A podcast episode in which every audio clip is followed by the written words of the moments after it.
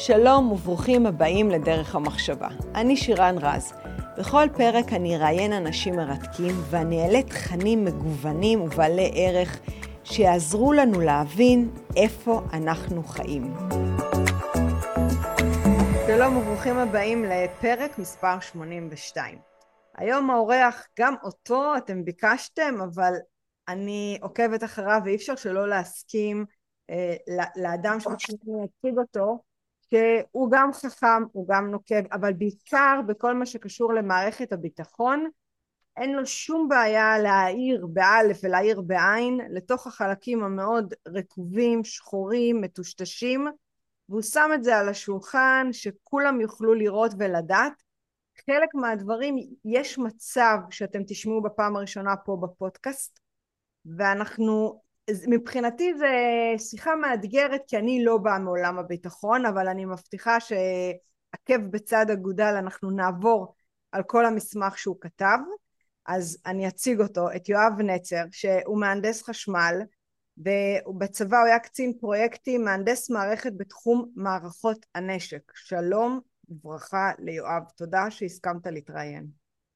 לנו קולה שלי שלום שירן זה ממש יפה שהזמנת אותי לפודקאסט שלך, זה מגדיל את קהל היעד. אני לא רק נגד המערכת, אני פשוט מציג את הדברים כדי לסבר את האוזן איפה הפערים, ובגלל שאני כותב את הדברים בתור תשובות לשאלות, אנשים פשוט מעלים ספקולציות על בסיס שבאמת אין להם מושג, אי אפשר להאשים אותם כי לא מספרים להם שום דבר, ומה שמספרים להם שלא נדע, אז צריך קצת לעשות סדר, אוקיי? אני רוצה להגיד לך יואב שאני קראתי את המסמך ששלחת לי ואני לא באה מרקע צבאי ולא יכולתי שלא להתחבר לדברים. אני אתן לך דוגמה ואולי בזה נתחיל ואחר כך נעשה איזושהי אה, מתודה מסודרת. אה, אחד החברים שלי שהוא לא משנה בכלל היחידות המובחרות לא, לא, אני לא רוצה להגיד את השם של היחידה. אה, סיפר לי בימים הראשונים של הטבח בשביעי לאוקטובר שהיחידות המובחרות שהגיעו אה, נשארו בלי כדורים, נשארו בלי נשק. הם פשוט עמדו מול המחבלים חשופים בלי יכולת להגן על עצמם. עכשיו שתי שאלות שעלו לי בתור אזרחית, א', למה לא היה נשק? ב', איך יכול להיות שמי שהגיע לאירוע היו היחידות המובחרות? ואתה כתבת על זה. אז הבנתי שאתה בעצם עונה על איזה שהן שאלות שכל אזרח מן השורה בעצם אה, מציף בינו לבין עצמו. תראי, כשיש אירוע עם טרוריסטים שלקחו שבויים אז ברור שמכניסים רק יחידות מיוחדות.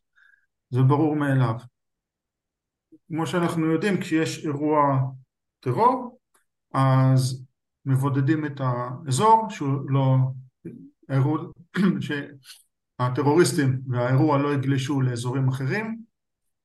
פה מדובר על אזור די גדול, כל חוטף עזה, ובעצם מאשקלון עד חצרים עד צאלים, ואלה גבולות הגזרה. ולא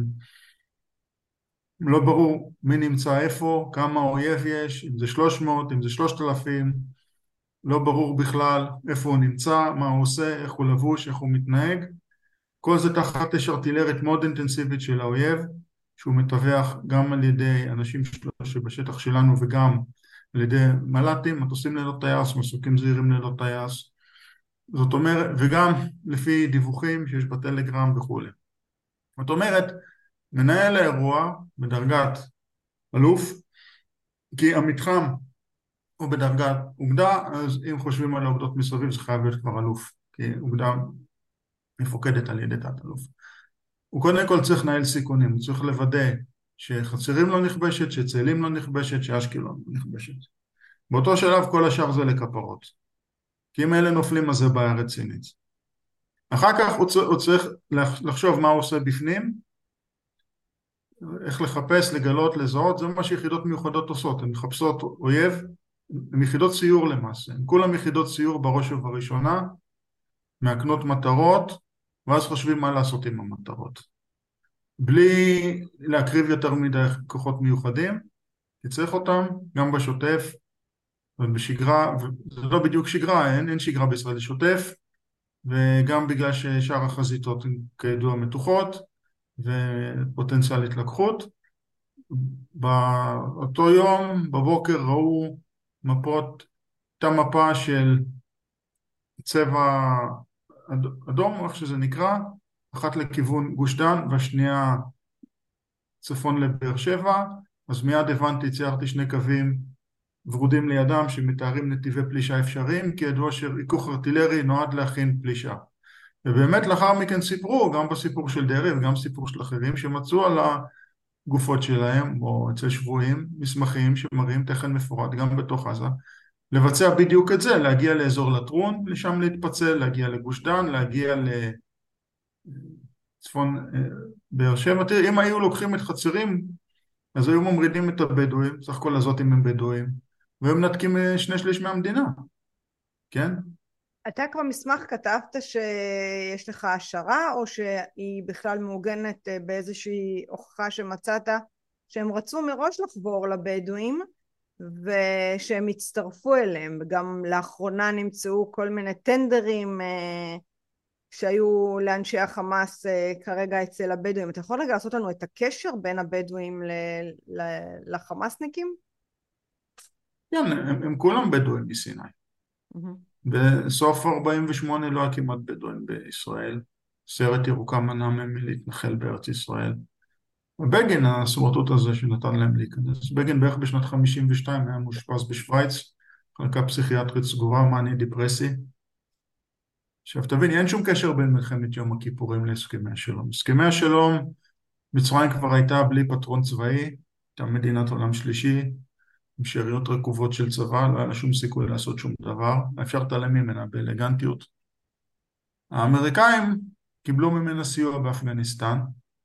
אפגניסטן זה ניקרגו השנייה, זה איראן קונטרה, זה בעצם לגדל סמים, בשני המקרים קשור הטבות לאיראן, זה, ממש איראן קונטרה שנייה, זה ממש התחיל באותו זמן, אוקיי? ובמקרה של אפגניסטן זה גם עם זביגניו בז'יז'ינסקי, שהוא היה בן, ל... בן אצולה פולנית, הוא בעצמו היה בן אצולה, אבא שלו היה שגריר פולניה אצל היטלר, והוא גדל. הלך לבית ספר ברלין אצל היטלר, למד דם יהודים על הסכין, והוא היה מאוד מאוד אנטי סובייטי. אני נגד קומוניזם, אני לא נגד רוסים, אין לי כלום נגד רוסים, רוסים עם מצוין, עם שפוי, עם חזק, והוא גם בסיס היציבות באירופה ובמזרח התיכון. ובכלל בעולם, זה המרכז היבשת יורייסיה. עכשיו, תראי, המדיניות של בז'יז'ינסקי הייתה לערער את היציבות הרוסית. והמצרים עזרו להם עם פטרות, עם קומנדו, עם מה שאת רוצה. מדברים איתם ערבית וכולי, חיים איתם ביחד. אז נתנו למצרים הטבה גדולה, בתנאי שסיני יישאר מפורז. סיני היום 180 בסיסים של גדודים, זה אומר מספר ארמיות, יש להם סך הכל קשרים ותעלות 69 על הסואץ, איזה תריסר בסיסים ימיים בים האדום, יש להם חיל ים השישי הכי גדול בעולם, יש להם 6,000 טנקים, יש להם צבא ענק, יותר גדול ממה שהיה לסדאם חוסיין. סדאם חוסיין היה 5,500 טנקים ו-4,500 קנה ארטילריה, לסורים מספרים הפוכים. שתי מפלגות בת, התחילו מתנועת הבת ב-1940 בתור הציר של היטלר, עם אותו פן ערב רבליאן פלאג שנקרא היום פלסטיני, למרות שפלסטינה בכלל הייתה דומיניון יהודי שהבריטים היו אמורים לאבטח אותו ולא לטחון את היהודים, אבל הם עשו הפוך כמובן ממה שהם הבטיחו, והמצב הוא שהיום תראי, אמריקאים 179 נותנים למצרים כל שנה שלושה מיליארד דולר. וגם הסיוע האזרחי, הוא משחרר להם תקציבים להשקעה בצבא. הם יושבים עם 90 טנקים אמריקאים באל-עריש. כן, זה, זה נכון, כי מצרים הרי מדינה מאוד מאוד ענייה רגע לפני פשיטת רגל, ומהתקופה שהם חתמו על הסכם השלום איתנו, הם רוקנו את כל הסעיפים אה, מתוכנם ורק התעצמו והפכו להיות צבא מספר נראה לי הכי שמיני הכי גדול ו, ו, ואני כאילו מאוד מתחברת למה שאמרת שהמצרים בכלל לא רצו שלום איתנו בגלל זה גם לקח כל כך הרבה זמן עד שחתמנו איתם. זאת אומרת, די, האמריקאים כנראה כופפו אותם בכל מיני הבטחות אה, כלכליות בשביל שיחתמו את ההסכם הזה. לא, לא, זה הסכם שמשמיד את ישראל, כי יש גם הסכם אוטונומיה. מי זה חמאס? חמאס זה האחים המוסלמים, מקהיר. נכון. כל הנשק מגיע בתעלות, כבר שלושים שנה מתחת לאדמה, חיל הנדסה מצרי חפר אותן. זה ידע פנימי, זה לא קראתי בעיתונים.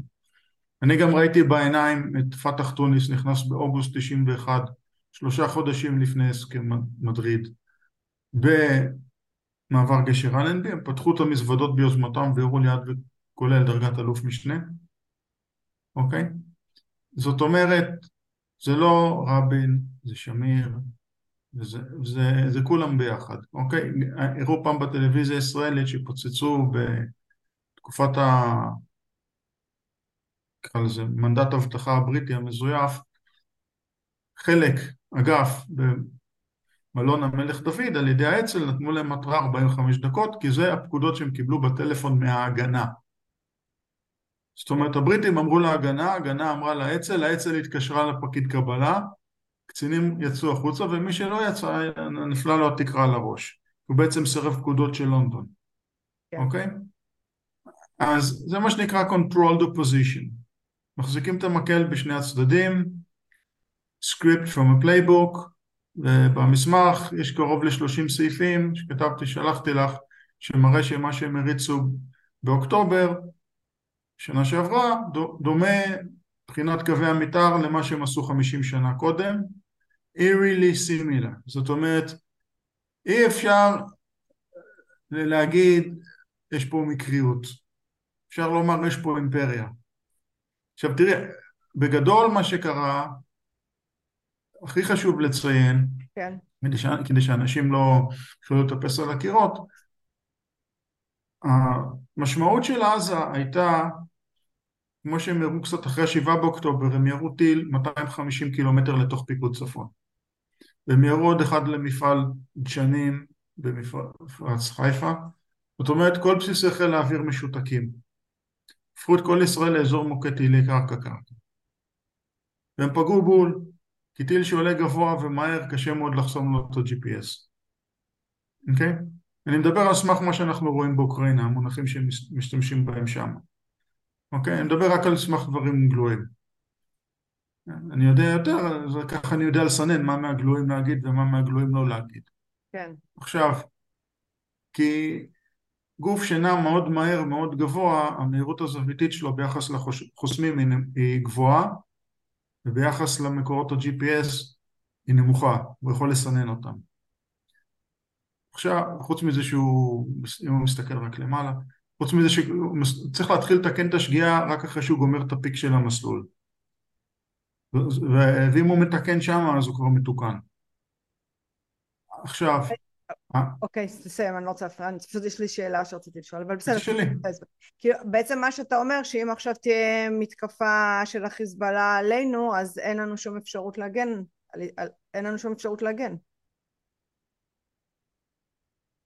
או אפשרות נמוכה מאוד, אה, כי יש להם טילים עם GPS אה, בדיוק כאלה כמו שאתה מתאר אני מניחה ואז ישראל באמת יכולה להפוך למרקחת אש די מהר ושלא, אני עוד לא מדברת על הרוסים, אני לא מדברת עוד על החות'ים, אני עוד לא מדברת על איראן, אני מדברת רק על הטילים של החיזבאללה אם הם יחפצו בכך.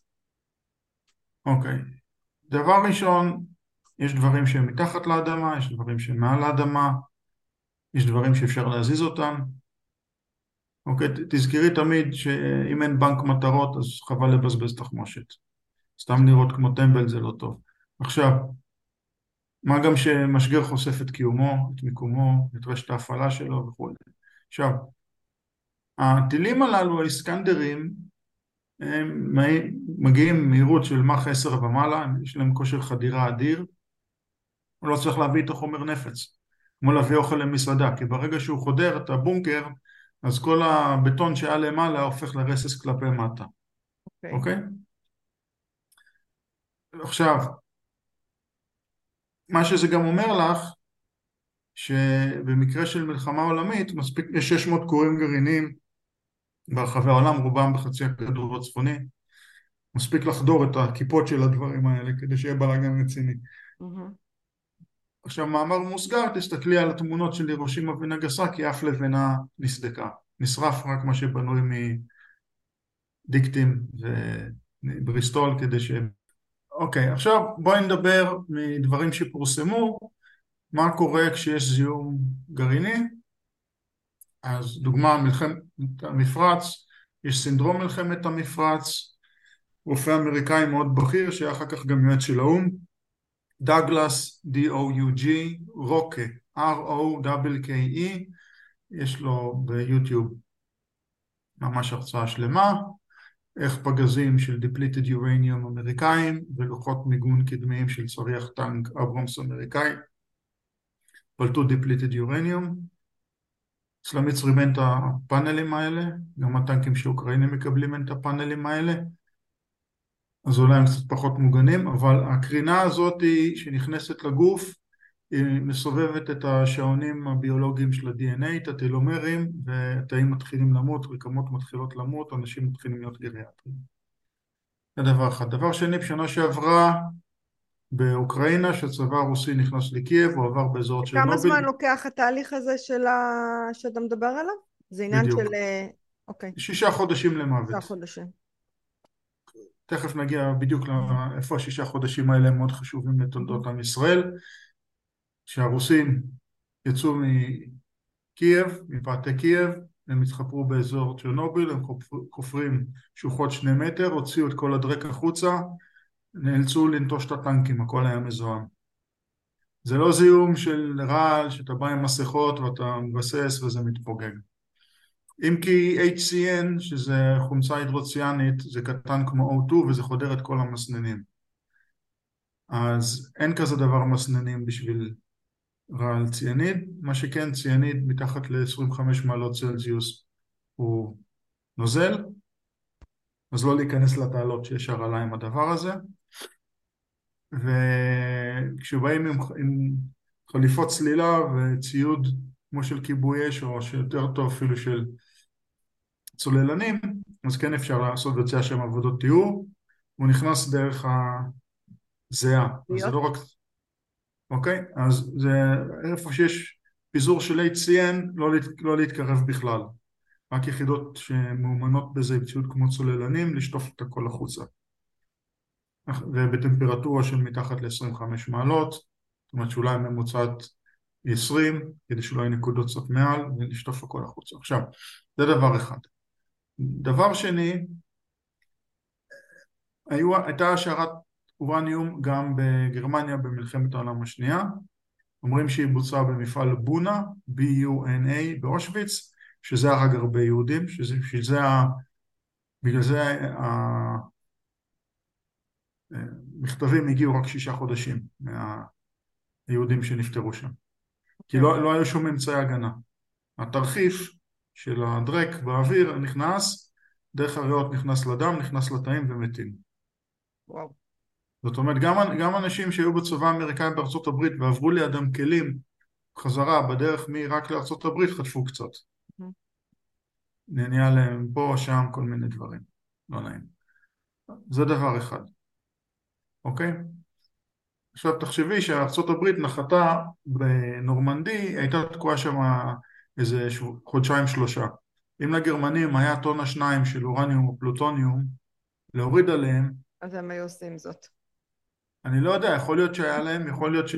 כי בסוף הם כן סיפקו לאמריקאים באביב 45 שלחו צוללת עם אורניום מועשר לאמריקאים, מתנה, כשהם שלחו את היטלר לארגנטינה דרך קובה עם פוקה וולף 200 כי הייתה טייסת אנה רייט שהוציאה אותו מברלין לצפון גרמניה ומשם מטוס ביון לקח אותו לקובה.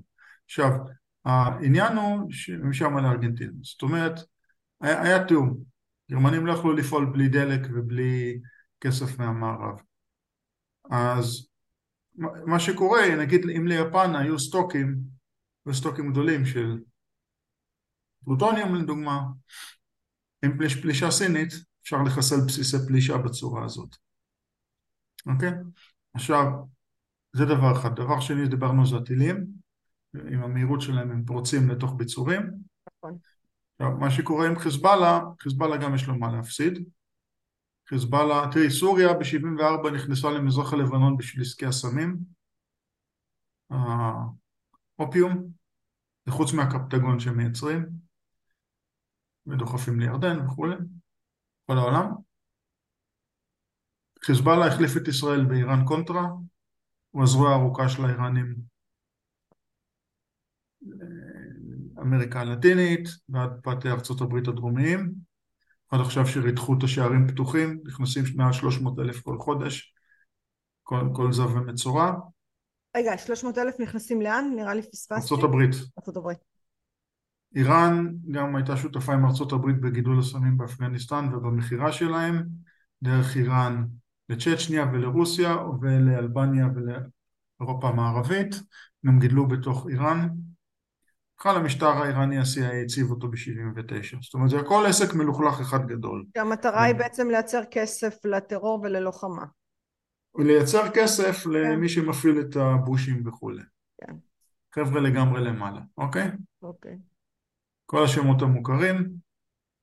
אז בקיצור, ברור שחלק הולך לפיתוח עסקי, דברים שאת התייחסת אליהם, כן? כן. אוקיי. פיתוח עסקי זה גם מעשיות במדיה וכולי. ויש הודעה מג'ון סטוקוול עוד לפני 40 שנה, ש-80% מה, מהמאמץ של CIA הולך לשקרים. וגם... למה? שקרים. אה, לשקרים. וגם יורי בזמנוב, אם את זוכרת, אמר ש-80% מהעבודה היא בכלל לא ביון. אז, אז מה נותר? כן, אם לא לאסוף נתונים, אז לפזר שקרים, כן? כן. לעבוד על הציבור. שדרך אגב, בפודקאסט אחד לפניך, אה, עם אדם אטיאס, בדיוק דיברנו בהרחבה על התפקיד של כל הארגונים האלה, לזרוע נרטיב מאוד ברור אה, בפני הציבור ולא לספר את האמת. אז זה גם כן, אה, הפרק איתך משלים את הדברים שהוא אמר מזווית של מערכת הביטחון יותר. הם, הם זורים נרטיב שהוא בכלל לא ברור, שהוא לא פיזיקלי, שהוא לא הגיוני, שהוא לא עקבי, פשוט צוחקים על הציבור. אבל קשה מאוד, אה, יואב, גם לדעת, כי תחשוב מאיפה אנחנו ניזונים, מאיפה אנחנו מבינים, איך אנחנו מנתחים מידע. אמ, רובנו, בעצם רוב המדיות משכפלות את המידע, ואנחנו, כל מקום שאנחנו מפנים את עינינו ואוזנינו, אנחנו שומעים את הדברים האלו. אומר לך, אומר לך, אמר לך, הייתי בכיתה ח', המורה אמרה יש מערכת חיסון. קח לי בערך שתי שניות להרים את האצבע ולשאול, אז איפה נמצא הזיכרון המולקולרי של המולקולות הזרות בגוף? אז היא אמרה, עוד לא מצאו אותו, עד היום לא מצאו אותו, כל מי שסטודנט לרפואה עושה דיסקציות וביופסיות ולא מצא אותו, ואין שום היגיון מבצעי להשתמש במידע ארכיבי נגד מטרות דינמיות. אין מערכות חיסון, זה סיפורי פיות טובות. עכשיו, מה זה הסיפור של הווירוס? שתי מולקולות פסיביות mRNA בתוך קפסיד פורץ לתאים. דבר לא יכול להיות היפוכו, כל נמלה בת שעה יודעת שגרגיר חול לא יקפוץ עליה מעצמו, נכון? Mm-hmm. אז מה הסיפור גיבוי? שהמעטפת נבלעת בטעות בתוך תאים, אבל המעטפת היא מאותם תאים שיצרו אותה לכאילו וירוס אז אם זה נכנס מבחוץ, אז זה נראה זר, אז תאי דם אדומים ישמידו את זה. נכון. סליחה, לבנים. יתקפו אותו. הלבנים, כן. הנימפוציטים כן. ויאכלו אותו. עכשיו, אם, אם זה תוצרת מקומית, אז השאלה איך זה נכנס לתוצרת, איך הפך להיות תוצרת מקומית. Mm-hmm. הוא היה צריך פעם אחת להיכנס כתוצרת לא מקומית. הוא היה צריך לצאת לאוויר, לשרוד את האוויר להיבלע, או במחזור הדם. אבל יש לימפוציטים בדרך. אוקיי? עכשיו, העניין הוא שגם לא הצליחו אופטית לראות אותם, כי הם קטנים מדי, לא הצליחו... עכשיו, מה זה לראות אותם אלקטרונית? עושים להם freeze dry, אחר כך פורסים אותם פרוסות דקות, עושים מהם אבקה, מערבבים אותם בחומצות מאוד חזקות ומחפשים סלקטיבית תמונות שיראו מפחידות. כן. הרולד הילמן, ראית את החומר עם הרולד הילמן? אה, תגיד לי מה, אני אגיד לך יכול להיות. היה פרופסור בריטי באוניברסיטת סארי, מ-68 עד בערך 2011 כשהוא חי, הוא הוציא כל הזמן, הוא הראה איך המיקרוביולוגיה זה הכל הונאה אחת גדולה. כן, וואי, זה מזמן ראיתי את זה. לפני כמה יש- שנים. כן. ויש לו סרטים, יש לו סרטים ביוטיוב, הוא פרסם ספרים, הכל מאוד גרפי, הכל מאוד ברור. ואת אומרת, למזלנו אין, אין מושג איך הדברים האלה עובדים. נכון. לא צריך גם... עכשיו, כי מה שיודעים הרשעים יתערבו. אז בקיצור, הנשק ביולוגי זה השקרנים, הנשק כימי זה האורניום והפלוטוניום, פיצוצים גרעיניים כנראה אין, עם השמש אין שום קשר לדברים גרעיניים, זה אלקטרומגנטיזם, כמו שרעידות אדמה הם אלקטרומגנטיזם. עכשיו, מה עושים עם הטילים של החיזבאללה? צריך למצוא איפה הם, לחסל אותם.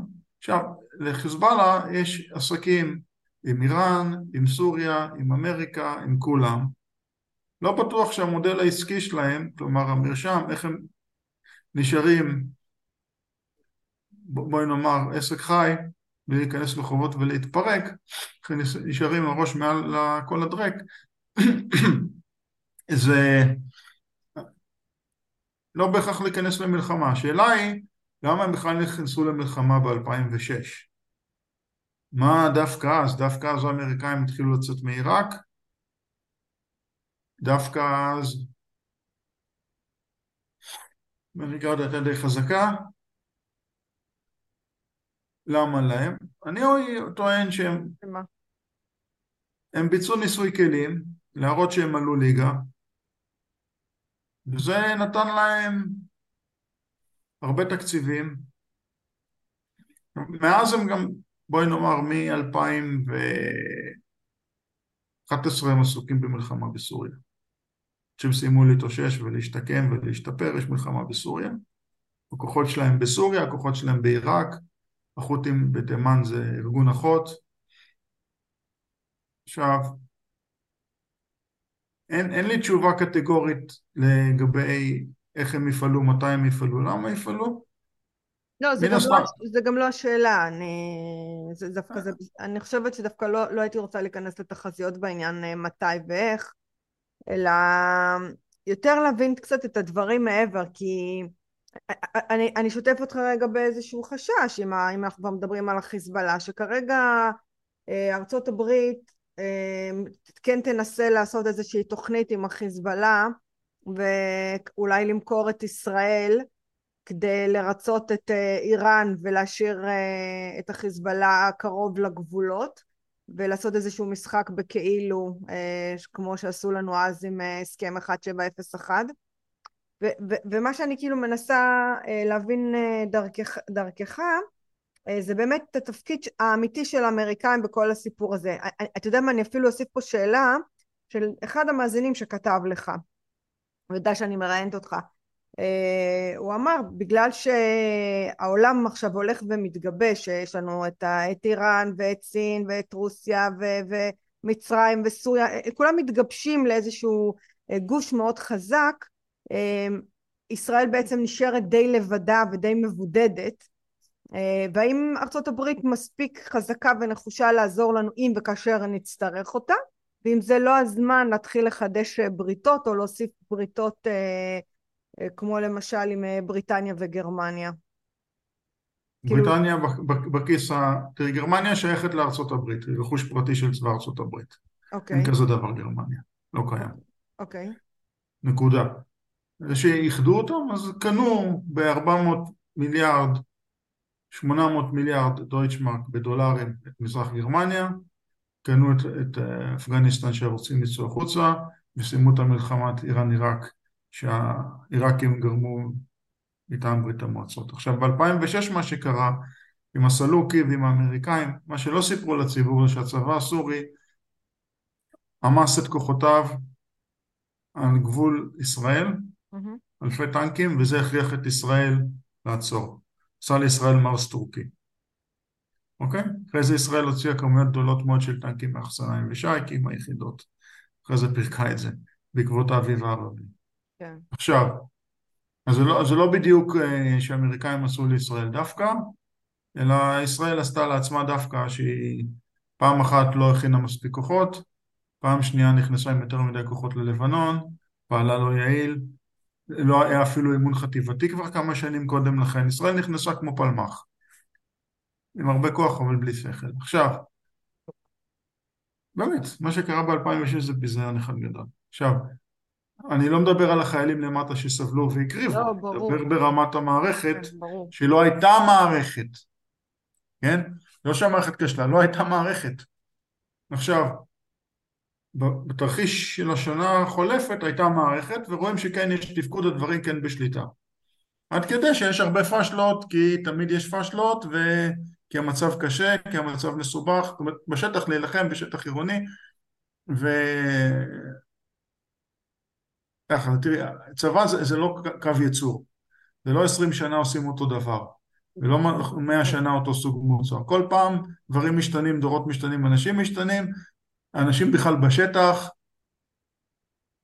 עייפים, רעבים, לחוצים, ברשתות קשר צעקות, מה אתה רואה, מה, מה אתה מבין מזה, שעות על גבי שעות בחוץ, כל יום, כל היום, אנשים נגנבים, לא שמים לב, הם נגנבים. עכשיו, העניין הוא, כן, וגם ישראל מאוד מאוד מאוד מאוד זהירה, אם היא לא הייתה מאוד מאוד זהירה, כבר מזמן לא היה נשאר שום דבר שם, כן? עכשיו, העניין הוא שאם אם את מסתכלת על ההתייחסות האמריקאית, הם עסוקים עכשיו בלפתוח את, את התעבורה מסביב לדרום תימן. זה אזורים ענקיים, גם בים וגם ביבשה, פריסה ימית, פריסה אווירית, לחפש סוללות אויב, לתקוף אותן, זה מאוד מאוד לא פשוט. כנראה, שלא, כנראה שלמערב לא היה מודיעין שטח, לא מה, יש מעל האדמה, לא מה יש מתחת לאדמה, הערב לא יודע ערבית, המערב לא, לא מכיר את השבטים שם, הוא לא מבין את המת... לא יודע כלום. נכנס להרפתקה ענקית בלי בכלל שהוא, שהוא בקושי יודע מה, מה הוא לובש בזמן שהוא נכנס פנימה והוא גם בטח לובש את ההסוואה הלא נכונה. אז בכלל open ended, מה, מה יצא מזה. כן. ואתה לא חושב שאמריקה רוצה למכור את ישראל, אני חושב שאמריקה, תפסו אותה עם מכנסיים למטה שם. עכשיו גם באוקראינה, תסתכלי, אמר, אמריקה לפני עשר שנים עשתה שם פוטש. כן. חד וחלק. והתחילה לירות ברוסים אתניים ונהרגו אחרי זה 15 אלף אנשים משני הצדדים עד שפוטין התערב, לא הייתה ברירה כי חצי צבא אוקראיני כבר ישב על דונבאס והפציץ אותו. מה שעושים לכם בצפון, אבל הרבה יותר גרוע. והיה פשוט צריך להציל את העם שלו. זה מקובל בין העמים. כמו שטורקיה נכנסה לצפון מערב סוריה כדי לעזור לטורקמנים. זה מתבקש. עכשיו, העניין הוא שהאוקראינים לא רוצים יותר את האימונים האמריקאים, הם רוצים את האימונים שהם הביאו מתקופת ברית המועצות, הם יודעים שתנועה בבוץ זה עם טנקים מדגמים סובייטיים שהם קלים מספיק ועדיין מספיק ממוגנים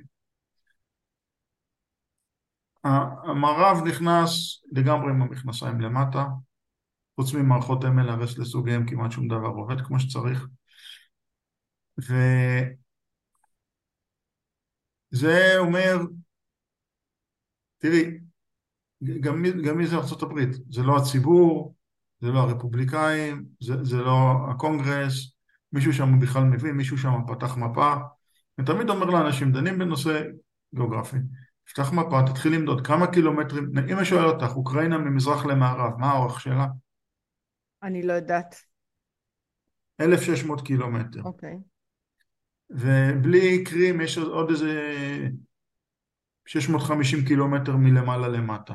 Mm-hmm. כמו שהכפל את גרמניה וצרפת, ועוד פעם גרמניה ועוד פעם צרפת, להוסיף עוד איזה איטליה. רק השטח שהרוסים כבר תפסו בערך בגודל של בריטניה. כן. הטיפה שהם תפסו קצה. רק זה כמו בריטניה, או כמו אנגליה, כן? ועם השטחים שהיה במקור, אם את מעגלת את, את כל המובלעות האוקראיניות בפנים זה כמו בריטניה. אנשים לא שמים לב לגדלים, כן, גם זה, תימן זה, זה... נכון, זה כאילו כשאתה מדבר נגיד על אוקראינה ורוסיה אז, אז הם יכולים לחשוב שזה בדיוק באותו סדר גודל של ישראל, יהודה ושומרון ועזה, הם לא מבינים שהכל פשוט מיניאטורי ופצפוני לעומת הגדלים האלה. ושמה. כן, הם לעומתנו. כי לכאורה זה יכול להיות אותו דבר, פלישה ממקום למקום, אבל עומק השטח אה, של רוסיה זה לא עומק השטח של ישראל, אה, ו- ו- וזה הבדלים משמעותיים, גם אני מניחה בצורת הלחימה. אה, אני פה משחילה שאלה שהיא לא קשורה ללחימה, אבל היא קשורה יותר אולי לאסטרטגיה. יכול להיות שהעולם המערבי עשה טעות עם רוסיה במקום לקחת את פוטין אליו, ל- ל- לקחת אותו לחיקול, האיחוד האירופאי הוא בעצם הדף אותו ממנו והלאה ואז זה מה שגרר את המלחמה כי אולי, אולי היה אפשר להתנהג איתו אחרת. עוד פעם, זה... עוד פעם זה עניין של מודל עסקי לרוסיה יש 70 טריליון שזה 70 אלף מיליארד 70 מיליון מיליון דולר משאבי טבע ודאיים ועוד מן הסתם הרבה יותר מזה בדברים שעוד לא יבחנו ווידאו. המערב רוצה את הכסף, המערב בא לרצוח ולשדוד. חד וחלק, כמו שעשו במלחמת, הרי ההפיכה הרוסית זה הפיכה מאמריקה, והפיכה מערבית, ובעצם כבר יצר איזה פסודו נאטו כבר קודם, ומלחמת ההתערבות וכל השאר. זה הכל כסף, אין, אין פה שום דבר אחר. אין פה שום סנטימנטים משום סוג. כן. ולמערב בטח לא אכפת לו מנוצרים ולא מלבנים ולא מקווקזואידים ולא מסטרטים ולא ממסורת ולא משפה ולא מחיי אדם. הדבר האחרון שמעניין אותם. כן. מבית ומחוץ. זה ראינו עם הזריקומניה. הזריקומניה אתה מתכוון על הזריקות של החיסונים. שזה לא חיסון בכלל, זה אף פעם לא, לא חיסון. כן, לזה התכוונת, כן. שנייה. כן, כן. זריקומניה והטירוף מוחלט. תראי, מי שהתמודד הכי יפה עם הטירוף הזה זה הכושים באפריקה. הם לא מאמינים כבר המון שנים לסיפורים, לא לעץ, לא לכלום, הם יודעים שזה בגלל תת-תזונה, בגלל זיהום. וגם הערבים שכל הזמן מדברים על מועמר החקיקיה, על מזימה אמיתית. כן. הם יודעים שכמה שהמוסלמים יהיו משועלים, לונדון עוד יותר. לונדון זה לא 90 אחוז, זה 100 אחוז, אוקיי? או 99 אחוז. אז הם לא לקחו את הדרק. הירדנים אמרו שהם לקחו ולא לקחו. האפריקאים אמרו להם מההתחלה לכו מפה וחיסלו להם מספר מנהיגים. כן? כמו שאת החרדים חיסלו כמה מנהיגים עד שחרדים התעוררו. לקח להם איזה חצי שנה להתעורר, אבל כשהם התעוררו הם התעוררו. זה ההימור שלי מלכתחילה, שזו הגזרה שצריך לפעול בה. שאם יש מישהו ש... את עוברת בבני ברק יש שלטים גדולים, סכנה לעדה. יש להם מודעות שתוקפים אותם, יש להם יש להם איזושהי תרבות ביטחון בסיסית שאומרת תוקפים אותנו, רוצים לרצוח אותנו, צריכים להתגונן. ואת זה לחילונים, לחילונים אין בכלל. תראה, מסתבר שאנחנו בעניין של המדינות שצייתו באחוזים אה, מאוד מאוד גבוהים לחיסונים. הלכנו להתחסן כמו עדר, אולי זה משהו שמאפיין אותנו כישראלים או כיהודים, למרות שהחרדים באמת כן היו, כן התנגדו לזה. אבל היינו ממושמעים אה, באחוזים גבוהים.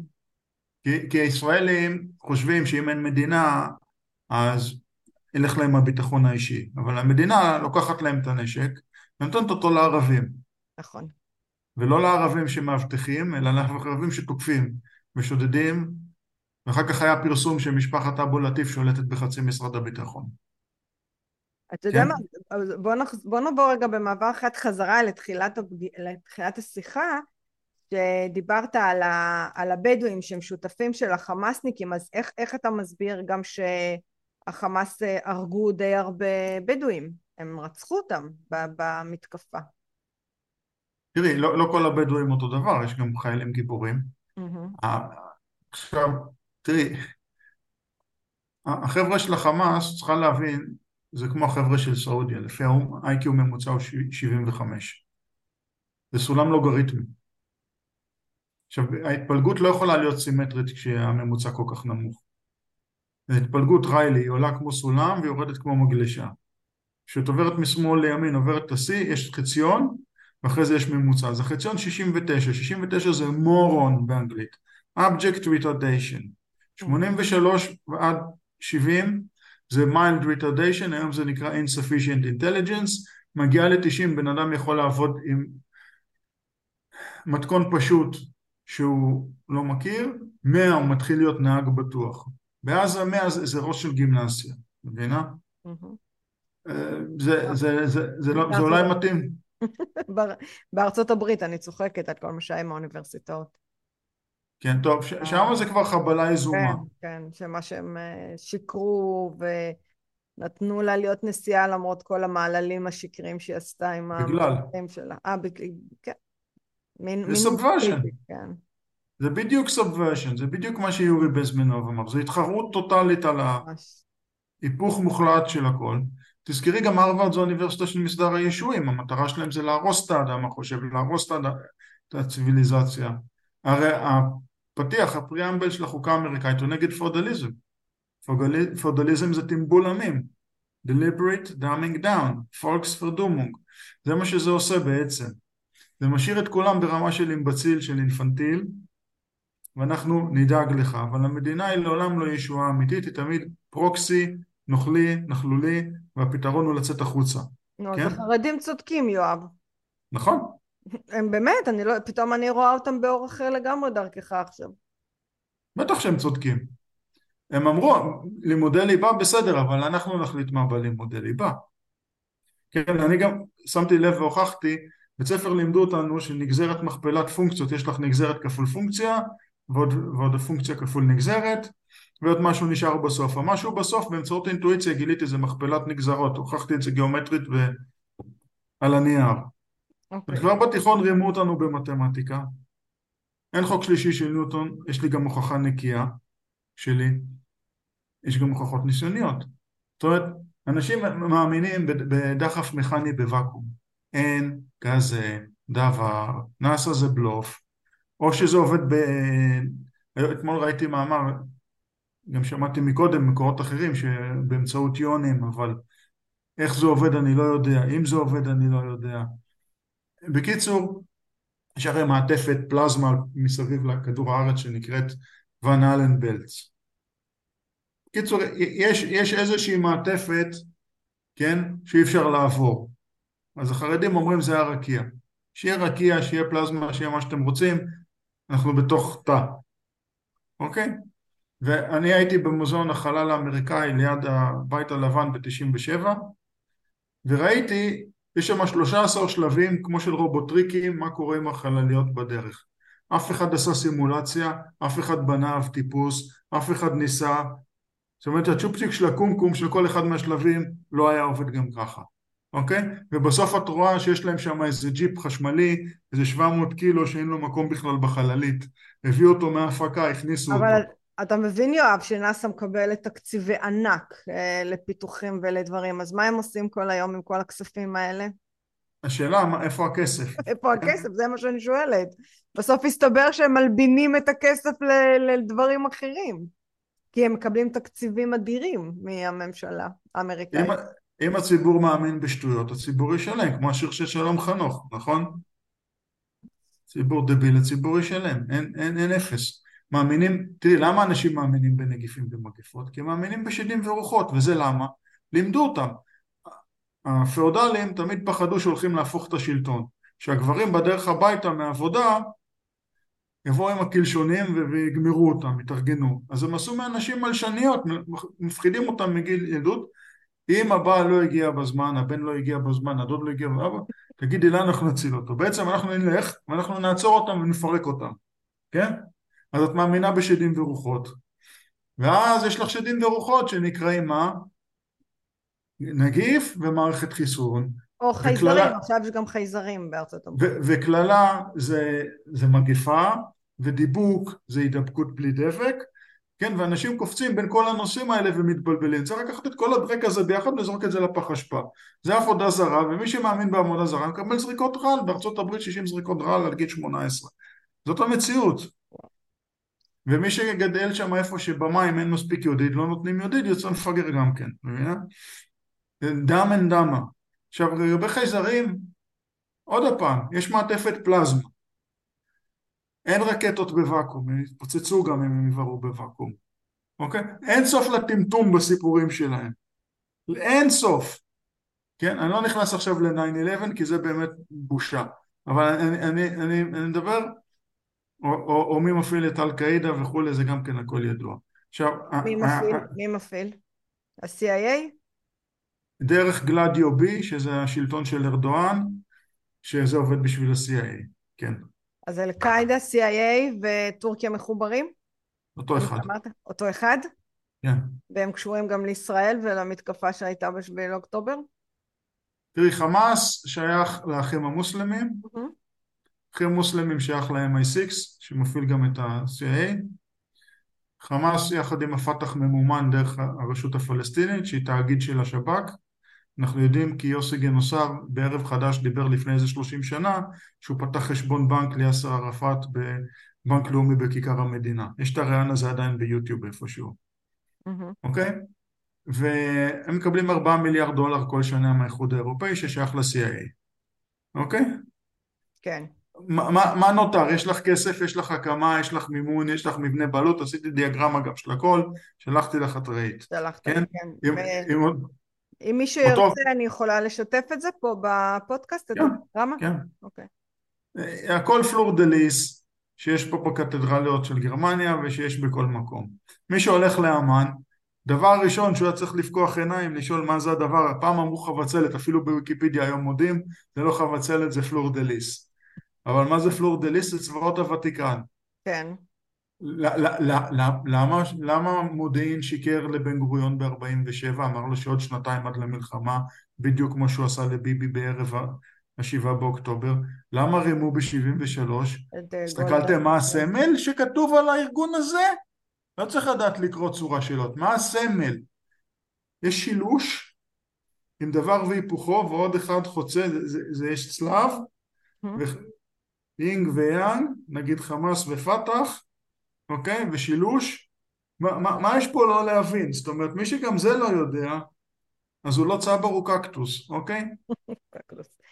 זה... אז רגע, שנייה, אז אני מוסיפה פה עוד נדבך. אמרנו שה-CIA כן קשורים פה ובכירים בשדרה הביטחונית קשורים לא, לאירוע הזה. אה, אז, אז בעצם גם אה, מובילי המחאה קשורים לזה? מובילי המחאה, תראי. למיט... למיטב הכרתי כל השמאל. זה שארית של האימפריה הבריטית. יש דבר שנקרא ניאו-קולוניאליזם. בישראל אומרים שהבריטים יצאו דרך הדלת וחזרו דרך החלון. כן. אז שאומרים, יש ישראל הראשונה. מה זה ישראל הראשונה? זה, זה בעצם שארית של האימפריה הבריטית. מה זה בג"ץ? מה זה ערוץ 11, 12, 13? מה זה ויצו? מה זה נעמת? מה זה כל הזריקות האלה? מה זה כל האלה הבכירים של משרד הבריאות? למה קרן וקסנר? למה יש אנשים שישראלים יושבים בפנטגון ומכרו את הסייבר ההתקפי? למה כל מאגר המידע המשטרתי עבר דרך חברת קאש לוויקטור וקסלברג, סוכן הקג"ב בארצות הברית? הכל פרסומים רשמיים ומבודד דרך אנשי ביטחון בכירים. למה? כי more of the same, mm-hmm. כן? The more it changes, the more it remains the same, כן? יואב, אתה מבין את הדברים שאתה אומר. אני, אני, אני, אני... אה, רגע, אז אני מוסיפה עוד נדבך למה שאתה אומר עכשיו. אז גם אהוד ברק קשור לכל האירוע הזה, מן הסתם. אהוד ברק אמר שגופות של יהודים יצופו בירקון. הוא אמר, הוא אמר וזה בכל מקום, אפילו אני שמעתי את זה. את במיוחד שמעת? אני ו... שמעתי. כן. אז יש נחל הבשור, מה אני אגיד לך? זה... אה, אמ, אני תכף אשאל אותך מה עושים עם כל זה, אבל בעצם מה שאתה אומר שעשו לביבי כיפה אדומה כמו שעשו לגולדה.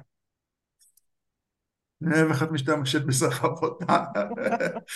כן, תראי, גולדה אמרה, הרי מה, מה זה העם פלסטיני? הרי אצל, אצל העות'מאנים לא היה שום פלסטינה, היה יהודה וגליל. ולפי אחוזי יהודי ערבי מ-1919, גם לפי הקוראן, אסור לערבים, למוסלמים להתנחל בארץ ישראל. אז המנדט שעם ישראל קיבל על ארץ ישראל, פלסטין ארץ ישראל, עומד, ומנדט הגנה הבריטי הופר. אז מה זה פלסטינים? מה זה השטויות האלה? אז באמת עשו לה כיפה אדומה, ולביבי ניסו לעשות אותו דבר. עכשיו ביבי, הוא כבר הגיע בשלב שהוא מאוד מאוד מנוסה בחיים ובתור ראש ממשלה. הוא הבין שבמקום להתעצבן, לקח את הראש בקיר, לתת למפגרים להסתבך. להשאיר להם חבל להסתבך. כן. כן? גם מה זה הסכם אוסלו? אחרי מדריד נתנו להם חבל. כן. אנחנו יודעים מי שעשה, נתנו להם רובים, היה ברור מה הם יעשו עם הרובים. הם ברור. לא מסוגלים אחרת. היה ברור לחלק מהאוכלוסייה, חלק זה או לא היה ברור או שהם כן ידעו ורצו בכך, אני כבר לא יודעת. אבל אה, לא לכולם זה היה ברור. אני עד היום שומעת קולות שכן מדברים ש... שהסכם אוסלו כן היה נכון, ובגללנו, ובגלל הטרור של גולדשטיין שהוא עשה שם, אז הוא, אז הוא הרס את הכל. זאת אומרת, יש עדיין שמאמינים ש... אתה יודע מה, השבוע, למה ללכת רחוק? שמעתי איזה דוקטור, שאני לא זוכרת את שמו, יש לו גם פודקאסט, אה, אמר, אה, אני לא מבין למה אנחנו לא מקשיבים להם, אנחנו צריכים לדבר עם הירדנים, אנחנו צריכים לדבר עם המצרים, אנחנו צריכים לדבר עם... עם, עם, עם, הוא דיבר על המצרים ועל הירדנים במיוחד, על הפלסטינים, על הרשות, הרשות הפלסטינית. אנחנו צריכים להקשיב, בגלל שלא הקשבנו להם זה קרה. זאת אומרת, יש עדיין אנשים, ש... שדרך אגב, אני, אני, אני לא אומרת את זה כרגע באיזושהי אה, ש... עמדה שיפוטית, אלא אני מציגה עמדה. ש, שאנחנו כל הזמן טועים ב, ב, ב, ב, ביחס בגישה. שלנו, בגישה שלנו. תראה את, איך קוראים לו מעיתון הארץ, אה, גם ראיינתי אותו פה, אה, אה, אוי, מה אחלה שם שלו? תכף אני גדעון זוכר. לוי? גדעון לוי. שמעל כל במה ומתחת לכל עץ רענן הוא אומר שהוא מתבייש שבגללנו זה קרה וזה היה ברור שבגלל העוול שאנחנו עושים להם ובתוך המציאות שאנחנו כופים עליהם ברור שהם התקוממו זאת אומרת כל ה... אתה יודע מה אולי נשים את זה באיזשהו הסברים אולי אנשים יחשבו שזה קונספירציה מה שאנחנו מדברים כרגע. בעצם המציאות היא הרבה יותר פשוטה ושטוחה. הבן אדם שלא נותנים לו לחיות חיים טובים הופך להיות חיה רע והוא פשוט לוחם חופש רוצה להגן על זכויותיו להיות עם חופשי בארצו הפלסטינית מקף עזה. אז, אז, אז זה לא אומר לך, חוק. איך? אענה לך בפשטות. כן, עד השישה באוקטובר בעזה, מ-2013 עד השישה באוקטובר שנה שעברה, בעזה רמת החיים הייתה יותר גבוהה מאשר ביוון. הגרמנים מודים את זה? מודים בזה? גרמנים מודים? והם גם יש להם אחריות על, על, על יוון, אז הם שותקים. יוון, תראי, רוסים שבאו ארצה אמרו שהם רצו להגיד שהמצב שלהם טוב, הם היו אומרים אצלי כמו ביוון, יש להם כזה ביטוי. יוון, שווקים פתוחים, יש מלא אוכל, יש... גם, גם עזה, יש להם 30 אלף עובדי אונר"א, אין 2.4 מיליון הזאת, מה 800 אלף, 100 אלף עזבו בספטמבר דרך בסיס עובדה, טסו לחו"ל. איזה מצור. קצת אחרי זה מחמוד עבאס אמר שהוא אוסר על האנשים שלו להתקרב לעובדה.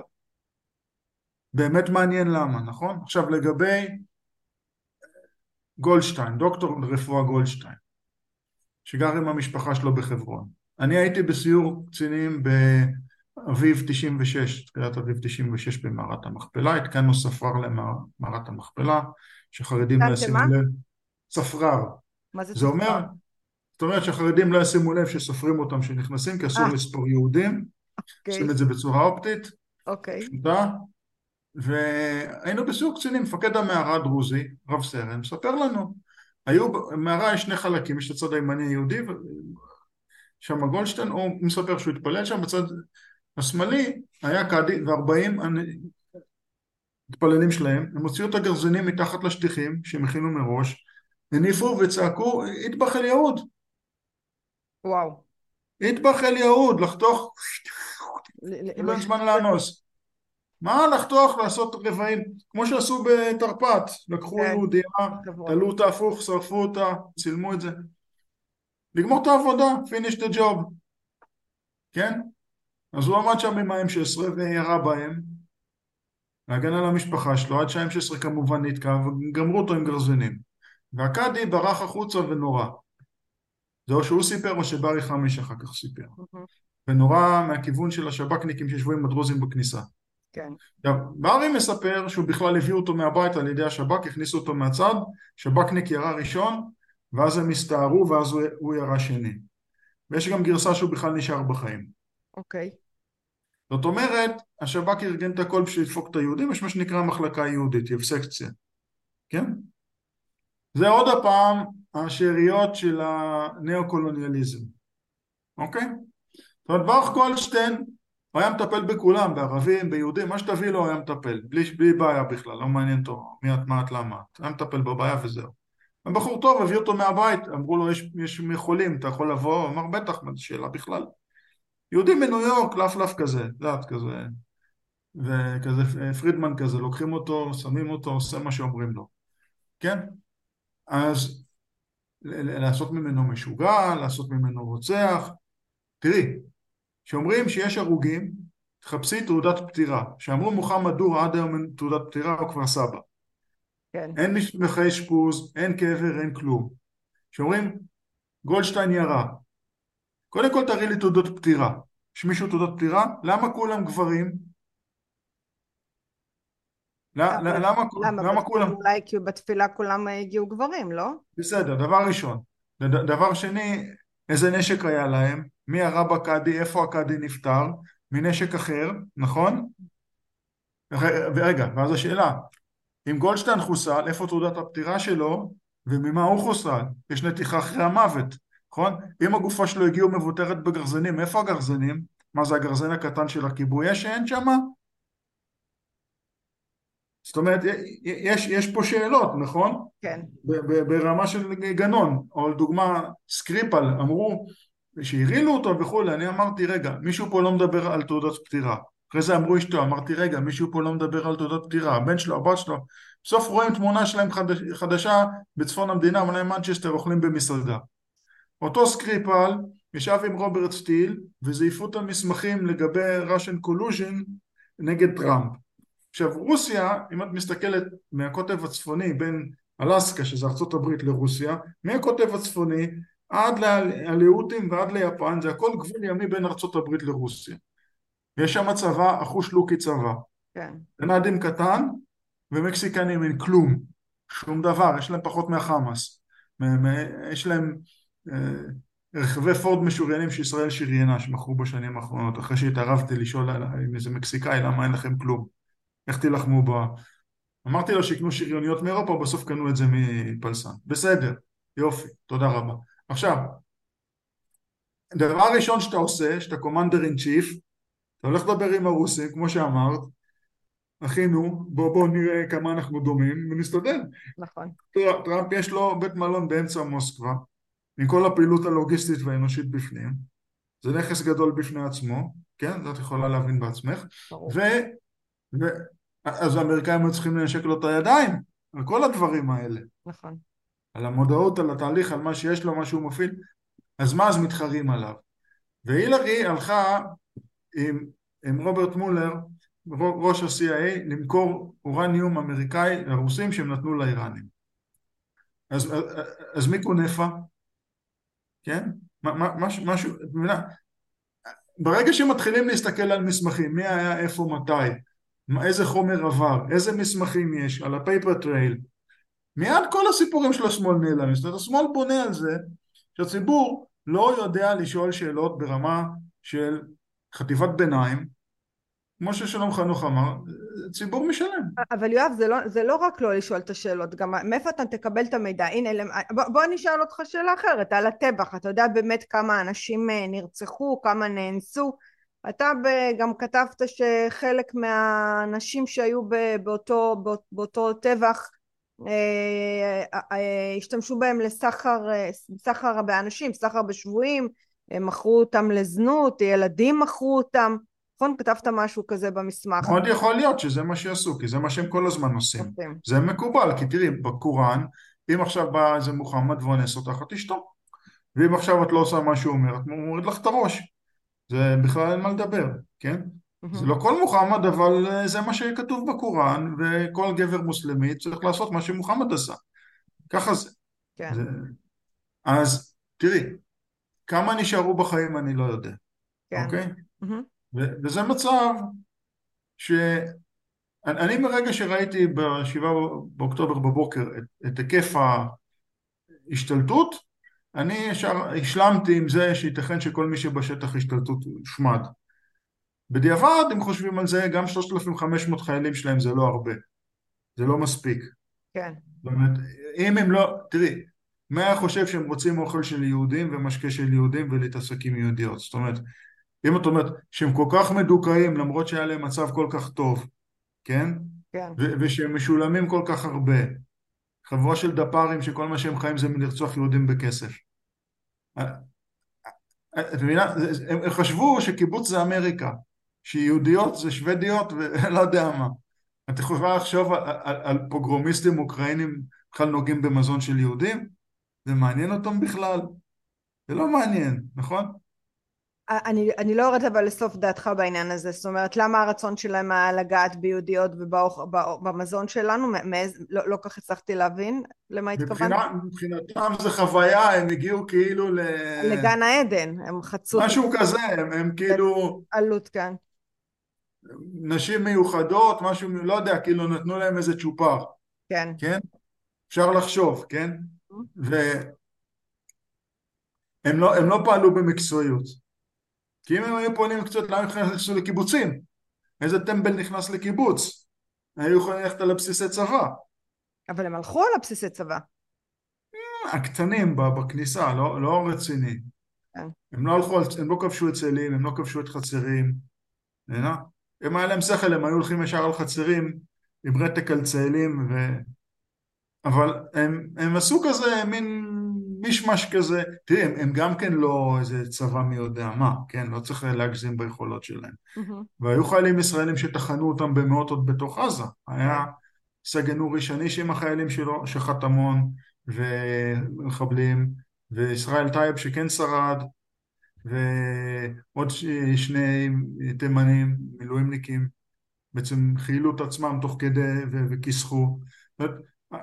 כן, כן חיסלו מאות מחבלים משני צידי הגבול, וצבא כן פעל, וצבא כן עשה, וצבא כן הקיף, וצבא כן הכניס יחידות מיוחדות, וכן הכניסו טנקים, וכן הכניסו מסוקים, וכן הפחידו את החמאס, וכן התארגנו לקראת הפנישה בעזה, וכן הפיקו לקחים מה שאין בעזה, וכן נכנסו מדרום. המצב הוא לא בלתי מנוהל. כן. זאת אומרת, לא צריך לעשות פאניקה, ולא צריך לעשות הפרזות, ישראל לא התמוטטה, חמאס אכל אותה. עכשיו מעבירים אותם למקומות אחרים, יש להם תעודות פליט של האו"ם, זה בסדר. כי תראי, גם. אתה חושב שיעבירו אותם? אתה חושב שיש שם סוג של אה, הגירה מרצון או משכנוע? בששון, כי בססון. אחרת, אחרת מדרך הרגל האחרון, הכותרת של הסיפור, מדרך הרגל האחרון של המערב, אה, בואי נגיד מזרחית לקפריסין שהיא גם כן מוגנת על ידי ישראל, וליוון שלא מסוגלת להגן על עצמה, זה, זה ישראל. אם הם יפסידו את ישראל, הלך הכל. הלך אפריקה, הלך, הם גם ביטלו את אפריקום, את אפריקן קומנד, מפעילים שלושת רבעי משטוטגרט, מה גרמנים מבינים באפריקה, וסנטקום על, על צפון מזרח. ואז הסינים והרוסים נכנסים שם, מבינה? כן. הלך הכל. אם אין ישראל הלך הכל. הלך 500 שנה או, או אלף שנה של אימפריה מערבית, הכל הלך, הכל נעלם, לא נשאר כלום. כן. אוקיי? אין משאבים, אין שווקים, אין, אין נתיבי סחר, אין שום דבר. יש רק חובות ואללהו אכבר וסמים ו... ברצינות, אני, אני מדבר לא, בשיח... זה נכון, אני מסכימה. אני פשוט, אה, אני, אני חושבת שזה שישראל אה, אה, תישאר, חוץ מכל מה שדיברנו, זה גם בגלל שהם מבינים שישראל לא יכולה ליפול, זה יביא חושך באמת על פני תהום, כי ישראל מחזיקה את כל האזור ואת המערב פה אה, אה, בגובה אה, מספיק אה, גבוה, אה, וזה ברור שאנחנו נקודת אור אה, רצינית. בואי נדבר על מה יקרה, אם אין ישראל, אין כן, קפריסין, כן, נכון, אין לבנון, נכון, כל הנוצרים יישחטו, נכון, גם במצרים, נכון, גם בירדן, אין סעודיה, אין אומן, אין נסיכויות מפרץ, אין, אין אתיופיה, אין אריתריאה, אין כלום. שום דבר, הם מחוסלים פיזית, זה רק בשביל להגיד בוקר טוב, זה, זה רק החלק האוטומטי. כן. אוקיי? וזה כשהצבא האמריקאי מוזרקים, מסוממים, קוקסינלים, לא יודע מה. אוקיי? אוקיי. ולוקח המון זמן לייצר מערכות נשק מודרניות, שנים לייצר מטוס, יש להם המון בעיות עם המודלים הקיימים, או שהם מיושנים מכנית, או, ש, או, ש, או שהם מתפרקים בהגדרה כמו F-35 שלהם, המון המון דברים, כי הם החליטו שמה שחשוב זה לא שיקחו אנשים שגדלו על מסורת של דורות של לעשות את הדברים האלה, אלא להעיף את כולם ולהביא איזה לסבית מאפריקה והיא עכשיו בגלל ה-MBA היא תנהל את כולם. כן. אין לה את העשרות שנים של לבנות את הבן אדם, מה זה מעניין אותה בכלל גם? כן, כן. מה, היא, היא קמה בבוקר שהיא רוצה להרוג מישהו? מה היא גבר? מה היא טריטוריאלית? לא, נכון? אז קחי את האישה הכי עשירה, יושבת בצד בשקט, רק תעזבי אותה, שתאכל את החסה שלה, תדבר עם החברות שלה. נכון? היא לא רוצה להסתובב עם כתפיים כאלה ענקיות להרביץ לא. לאנשים מכות. לא. לא. אז, אז על מה אנחנו מדברים? אמ, נכון. אמ, נקודה אחת לפני שאני אעבור לשאלה האחרונה של, ה, של, של המאזינים, אתה מאמין שהייתה מעורבות רוס, רוסית במתקפה? לא. לא, אוקיי. תראי, רוסיה הרבה יותר חכמה והרבה יותר הגיונית, כן? אולי, אולי מכל האחרים. בגלל זה דרך אגב שאלתי את השאלה אם אנחנו לא פספסנו, אם המערב והאיחוד האירופאי לא פספס את uh, רוסיה. העניין הוא שהמערב רוצה לצוד, הוא רוצה כן, לצוד את רוסיה, כן, לשים אותה על הגריל. כן. עכשיו, מה שיקרה שהמערב יסיים על הגריל, ולא בגלל רוסיה, אלא בגלל שטויות של עצמו. זאת אומרת, המערב לא מחובר לעצמו, הוא לא מחובר למציאות, מבינה? כבר שישים שנה מספרים לכולם שכל לקחי הדורות, בעצם תורת ישראל, לא אמיתי. אבל בואי נסתכל מה קרה. דור baby boomers מ-45 עד 63 היה הכי גדול, הכי חזק. יואב, יש... לדעתי, לדעתי כדאי שתדליק את האור בחדר, למה ירד החושך. ואני לא רואה אותך. כן. או, זהו. פתאום קלטתי שאני לא רואה אותך. אוקיי, אני מדברת עם מסך, כן. אז, אז התחילו, מינו ב-63 את רות באדר גינסבורג בסן פרנסיסקו, התחיל שחיתות מידות, דור איקס יותר קטן ומשפחות שבורות, אחר כך דור Y עוד יותר קטן, מדינות שבורות, ודור Z הוא מס ארצות, נולד עד 2017, אם תלכי לפי השנה, ירח, אז זה היה עד ספטמבר 18, ב-19 במאי הם התחילו לנסות לפזר נגיפים דרך הטלפים, אז בעצם זה בעצם אומר שדור Z הוא שילשים לכליה ורביעי לשחיתות המידות. זה כתוב ארבע פעמים בתורה בשלושה ספרים, שני צמדים עם אותה משמעות, ואחר כך זה נקרא, כמו שהזהרתי אותך בראשונה. כן? זאת אומרת עם כליית הרצון ועם מרמס הרצות, בדיוק הכל מה שכתוב. עכשיו למה זה הגיוני? תסתכלי, ארבעה דורות זה אומר שמי שצעיר, שנולד בעשור האחרון, הוא מסתכל מסביב, הכל מטורלל. אין לו שום מושג מה זה לא מטורלל. אולי חוץ מהחרדים, כן? כן. אז, אז זה כמו שתימני, בלימודי ניהול, אם תימני באיזה דרג בכיר, איזה דפוק, הוא ימנה תחתיו עוד יותר דפוק, עוד יותר דפוק, עוד יותר דפוק, וכל העסק ילך ויקרוס. אז זה ברור לגמרי למה, כן? אז זה אמיתי, זה לקחים אמיתיים. Mm-hmm. עכשיו, כשמביאים בכוונה אוכלוסייה חילופית שנראית אחרת, זה כדי שאנשים יראו בעיניים. אז עוד פעם, אנשים רואים בעיניים, שומעים באוזניים, מריחים, אבל, אבל הם לא קולטים. הם איך יקלטו? כי אמרו להם שכל מה שאמיתי זה שטויות, כן. וכל מה שאומרים להם שהוא כן אמיתי הוא השטויות, כן? זאת אומרת, מה שאמרו ששטות זה אמיתי ומה שאמיתי זה שטויות, זה אנשים... אבל עוד פעם, מתחילים, מתחילים בשאלה הפשוטה, איפה המסמכים, איפה הפיזיקה הכי פשוטה, איך אני עושה ניסוי, איפה המספרים, איפה המפה? איפה המפה של העות'מאנים? למה, במפה של הצבא הגרמני כתוב שהם היו במחוז יהודה אוטונומי? למה בצבא הבריטי הם פלשו לתוך מחוז יהודה? רגע, יש כזה דבר? מה זה לא נעלם לפני אלפיים שנה? אה רגע, אין אלפיים שנה, ישועים סתם כתבו שטויות? ארבע פעמים שלוש מאות חמישים שנה אותו דבר? אה, אוי, מי מינה את הישועים? האפיפיור? אף אחד לא מינה אותו? רגע מה, הוא הלך לדבר עם הרוסי שם במזרח? רגע מה, לא האימפריה האיטלקית? בקיצור הכל נופל, את מבינה? נכון. ברגע שנכנסים שני סנטימטר מתחת לפני השטח הכל נופל. זה, זה, זה, בחינת, זה בחינת מודעות. זה, כן? אני קוראת לזה היסטוריה בשישים שניות בטיק טוק. כן, כי תראי, אנשים מפחדים, מפחדים מהצל של עצמם, הם מפחדים להודות שהמדינה זה לא אבא אמא שלהם, מפחדים להודות שרימו אותם, סידרו אותם. אני כבר מזמן הבנתי שברור שחלק ממה שנדמה לנו זה לא נכון. כן? עכשיו תראי עוד דבר שהבחנתי, עקרוני. ברגע שהיפותזה הופכת לתיאוריה, כן. היא הפכה מתוצאה לסיבה. כל זמן שאמרו שמודל מסוים הוא היפותזה, הוא תוצר של הניתוח שעשינו על בסיס המידע שעשינו. נכון. ברגע שהוא הפך להיות תיאוריה, הוא עכשיו הבסיס לפיו מסבירים את כל הדברים. נכון. אבל זה לא בהכרח אחד ועוד אחד שווה שתיים. זה וירוס, זה מגפה, זאת אומרת, דופקים את כל צורת החשיבה של, של הציבור, אוקיי? עכשיו, אני יודע בוודאות שזה לא נגיפים מגפות, כי הלכתי מאות פעמים בקור הגרמני שעות בחוץ, התקררתי, לקחתי אבץ, ואחרי 14 דקות אני יותר טוב, בצורה אחרת לגמרי, וזה לימד אותי רוקח בכלל פרסי בגרמניה. באתי עם השטויות של הוויטמין C ב-2001, שמר על פנים קרות, זה שאתה לוקח, זה מה שאתה לוקח, מה שאתה לוקח, לקחתי, זה עבד, אחר כך חשבתי שזה בגלל שהייתה לי שפעת, אבל אחרי זה ראיתי שזה עובד גם בשאר הדברים, ואני עוד פעם לי, ככה רץ, זאת אומרת, הבלוף פקטור, אתה יודע, עכשיו תראי, כן, כן, כן, דבר, סליחה. שיניים, לדוגמה, מה שצריך לעשות זה לשקע את הסידן בשיניים, צריך ויטמין K2 מחסה, אני אוכל חסה ביום, צרפתים אוכלים המון חסה, באמת מעניין למה, זה גם מלא מגנזיום, ו-D3 מהבשר, אני כבר שנים בלי משחת שיניים ואין לי חורים חדשים, מעניין למה, נכון? אנחנו צריכים יואב שם... לעשות על זה פרק רק על העניין הזה של התזונה ו...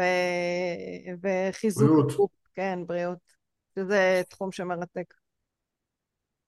כן, אני יצר, יצרתי תחום שנקרא קטריולוגיה, במקום וירולוגיה, פנדמולוגיה, אפידמיולוגיה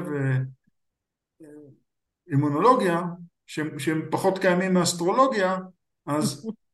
כן. עכשיו, תראי, פשוט זה לקחתי מידע שהיה קיים ושמתי אותו ביחד כתפיסה שאומרת, הגוף פשוט מה שהוא עושה הוא מנקה את עצמו. כמו שבשירותים הוא מנקה את עצמו, ובזיעה הוא מנקה את עצמו, ובנזלת הוא מנקה... בכל הגוודים הוא כל הזמן מנקה, למה? ביולוגיה זה הכל מערכות בקרה בחוג סגור. אחרת שום דבר ייכון. בכל היבט של הקיום. כן, נכון. אז ברגע שהם, גם את זה לא לימדו אותנו. אלא כן למדת, דרך אגב הרב יובל אשרוב מדבר על זה הרבה, מי שמקשיב לו על כל המערכת שמנקה את עצמה באופן אוטומטי ואם אתה יודע לאכול נכון אז אתה בעצם שומר על עצמך בצורה אה, בריאה והוא גם כן היה נגד החיסונים שעשו לו די שיימינג ברשתות בגלל זה אבל אה, אה, הוא מדבר בדיוק על אותו דבר, שיש לך נזלת או יש לך הפרשות מהגוף, הכל זה, זה, המערכת יודעת לנקות את עצמה. ונגיד סתם, כשאתה משתעל, ואתה לוקח תרופה, אז אתה לא נותן לגוף לנקות, השאול בעצם מוציא את כל האיכסה החוצה, אז אה, וכל אלה שמרססים בתוך האף שיש להם נזלת, אז הם לא נותנים לגוף לרפא את עצמו, אה, פשוט צריך לתת להפרשות לצאת החוצה. שאני מאוד מתחברת לגישה הזאת באופן כללי. כן, זה, זה, אני... זה, זה ברור. נגיד בתקופת הקורונה, אני חושבת שאנשים היו חולים בקורונה ולא היה לי שום בעיה להיות לידם, אמרו לי מה, את לא מפחדת להיות ליד חולה קורונה? כאילו משהו באינטואיציה, אני לא חקרתי את זה כמוך, אבל הרגיש שזה לא... אה, משהו לא מסתדר עם זה, עם האירוע הזה של הקורונה. אה, אבל אה, כן. ברגע שמפסיק. דרך אגב, יש לי חברים רופאים שהם כן נורא האמינו בחיסונים ושיש חיידק והזדעזעו מכל אלה שלא מתחסנים, זאת אומרת כאילו לא רק אנשים לא מלומדים, גם אנשים מלומדים אה, אה, אה, קיבלו את הדעה הזאת, את ההחלטה הזאת, כן, להתחסן ושזה נכון. זה, אה, זה חשיבת עדר. כן. זה חשיבת עדר, ותראי, זה, זה מראה שבן אדם עדיין נמצא בתוך איזושהי היפנוזה, mm-hmm. אוקיי? מה רציתי לומר? רציתי לומר לגבי, תראי, זה הכל היה מלחמה על זמן, זה היה ברור לי מההתחלה שזה מלחמה כן. על זמן כל הסיפור. כי ברגע שהאמת היא מתחילה לצאת החוצה, שבסוף אנשים יבינו שאף אחד לא נופל ברחוב, ואין מגפה, והם הבינו את ההבדל בין קורלציה לבין קאוזציה, כן? כן. כשרפול אמר שנרטבים גם האויב נרטב. נכון. שכך גם השכנים קר להם ובסוף לא יהיה מספיק אבץ וגם להם יהיו סימפטומים של מחסור באבץ כי, כי מה קורה? רקמו, חלקים של רקמות מתים, החלבונים הגדולים מתפרקים לקצרים זה נהיה רעיל, צריך לפנות אותם. או שעושים את זה עם אבץ או עם מיקרודלקת. מיקרודלקת זה, זה המחושים של הכאילו שפעת ושל של כל שאר הדברים. ו, ו, ומה עושה כל הכינין וכל ה, כל, החומרים שהם נתנו, שכן מועילים? הידרו משהו, לא זוכר כבר מה, זה, זה פשוט אה, מכניס את האבץ לתאים אצל אנשים גריאטרים. שלא גריאטרי, גם את זה לא צריך, פשוט, פשוט אבץ. עכשיו, גם כן לא כמויות ענקיות, 5 מיליגרם כל פעם. עכשיו אם לקחתי פעם בלילה 15 מיליגרם במכה, עושה פלפיטציות, לוקחים מגנזיום וזה נגמר. כן. מגנזיום זה מה ששרירים עובדים עליו, כן? לא צריך להיבהל. נכון. פלפיטציה זה לא התקף לב, התקף לב זה שיש חסימה בשריר, בעורק, זאת אומרת, ואז השריר לא עובד בכלל. כן, כן, אתה מדבר על, פעימ, על פעימ, כאילו פעימות של הלב, נגיד פעימות מוקדמות, אחד הדברים... ש... במקום גדולות איטיות, כן, יש קטנות, כן. טוק טוק טוק טוק טוק, לא להיבהל, צריך לקחת מגנזיום. אז כל, המח, כל המחקרים שקראתי, מי שסובל מזה ולוקח מגנזיום, זה פשוט עובר להם, בלי שום צורך בתרופות. אה, שזה... כי זה נובע ממחסור במגנזיום. נכון. זה, זה כל מה שזה. כן, ואנשים סתם לוקחים תרופות, פשוט תיקחו מגנזיום, ובהרבה מקרים זה מסתדר, כאילו לפחות ממה שאני קראתי. עכשיו איפה הרמאות? אומרים לך שה-daily recommended value זה 400 מיליגרם. אם אני אקח 400 ביום אני אמות, אני צריך 4,000, מבינה? ואפילו יותר, כשיוצאים בלילה עוד יותר, כשעובדים קשה עוד יותר, ספורט עוד יותר, כן? כן? זה יוצא בזיעה. תראי, צריך את זה בכמויות, אני לא מכיר שום מגבלה על, על כמה מגנזיום בן, בן אדם יכול לצרוך, אין שום בעיה. וזה הבסיס, כן? כן? עכשיו, ברגע שאת מבינה שה-DRV, ה-Daily Recommended Value, הוא לא אמיתי, והחינוך, הבריאות והתזונה הוא לא אמיתי, ומשחות שיניים זה רעל, והפלוריד, כל הדברים האלה, מה שעושים זה הורג את החניכיים, אז זה גם הורג את השיניים. וזה הורג את המוח. ויותר, הנה אני מוסיפה פה עוד משהו, למשל אה, איך הגענו לשיחה על בריאות, אבל אני זורמת איתה כי זה חשוב. אה, מי פה, אומרים שמי פה, אה, פעם דגלו בזה, היום אומרים שזה ברגע שזה הורג, הורג את החיידקים, זה גורם לבעיות בלב, כי כאילו יש איזושהי מערכת חיידקים טובה שמסננת את הדבר, החיידקים הלא טובים, ו- וכדאי דווקא, ו- ואסור להשתמש במי פה, זאת אומרת, ה- כאילו ה- ה- ה- אובר סטריליזציה הזאת עושה נזק ולא עושה משהו אה, חיובי כמו שאומרים. זה גם ככה רע, רע נורא. ותראי, אני ראיתי איטלקיות עם שיניים יפות מלאות בלכלוך, אז מה? כי הסידן בפנים. ואז, כן, תראי, דבר, דברים מאוד בסיסיים לא לימדו אותנו. כן. אחרי זה פלא שהכל מתפרק, נכון? כן. אז זה פשוט דבילי. עכשיו, גם אם תסתכלת על הנושאים של, של הביטחון, כן? אלה ש, שאמרו על ערבים, לא, נתנו להם הכי הרבה, ישראל נתנה להם הכי הרבה, יש להם אפשרות לעבור לכל העולם, ו- וכל העולם אומרים, אוי, מסכנים, פליטים, כל השטויות האלה. ויש להם דודים בכל מקום, מיליארד וחצי מוסלמים, כן? זאת אומרת, והם עושים ים בכסף וחיים בים בווילות ובונים על אדמה בחינם וגונבים מכוניות וגונבים נשים וגונבים הכל. הם מסכנים? הם ההוכחה שמדינה זה, זה לא מה שפותר את הבעיות, המחסור במדינה פותר את הבעיות, כן? עכשיו, העניין הוא שה... אלה שאומרים למה אין שלום? מה, זה שלום? תמיד יש ניגודי אינטרסים, כן? אז אם, אם יש לך אוכלוסייה שהמנת משכל ממוצעת של 30 נקודות פחות מאשר אלה שמצליחים בישראל, יש להם 1 חלקי אלף האינטליגנציה. אז באמת למה הביצועים שונים בממוצע? מפליא, נכון? מאוד, ממש מפליא. שוקינג.